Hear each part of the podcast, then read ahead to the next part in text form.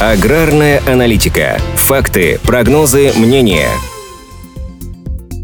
Как в России начала работать система прослеживаемости зерна? С 1 сентября регистрация Федеральной государственной информационной системе ФГИС «Зерно» для всех участников зернового рынка, а это не только сами аграрии, но и перевозчики, трейдеры, экспортеры и другие, стала обязательной. Товаропроизводители уже заносят в нее данные о сборе урожая, оформляют сопроводительные документы на транспортировку, реализацию, приемку и отгрузку. Вносить информацию в систему будут и госорганы – Россельхознадзор, Минсельхоз, Федеральная таможенная служба. Основная заявленная цель введения данной системы – обеспечение прозрачности рынка для его участников. В то же время государство с помощью ВГИС «Зерно» будет осуществлять сквозной контроль качества, что в перспективе должно положительно сказаться на безопасности продукции. Также система призвана перекрыть нелегальные каналы поставки зерна, в том числе внутри страны. В последние дни августа отмечался резкий рост числа участников системы. И дело тут не только в обязательном порядке. Просто без регистрации в ней теперь не получится совершать операции с зерном, в том числе экспортировать его. Кроме того, нельзя будет рассчитывать и на меры господдержки. В Минсельхозе России отметили, что по состоянию на 1 сентября к системе подключились абсолютно все участники рынка. Есть несколько исключений, когда заносить данные в систему не нужно. Например, если зерно передается в государственный резерв. Также пока от этой обязанности освобождаются поставщики продуктов переработки зерна, но только до конца года. Следующий этап внедрения программы прослеживаемости зерна начнется с 1 января 2023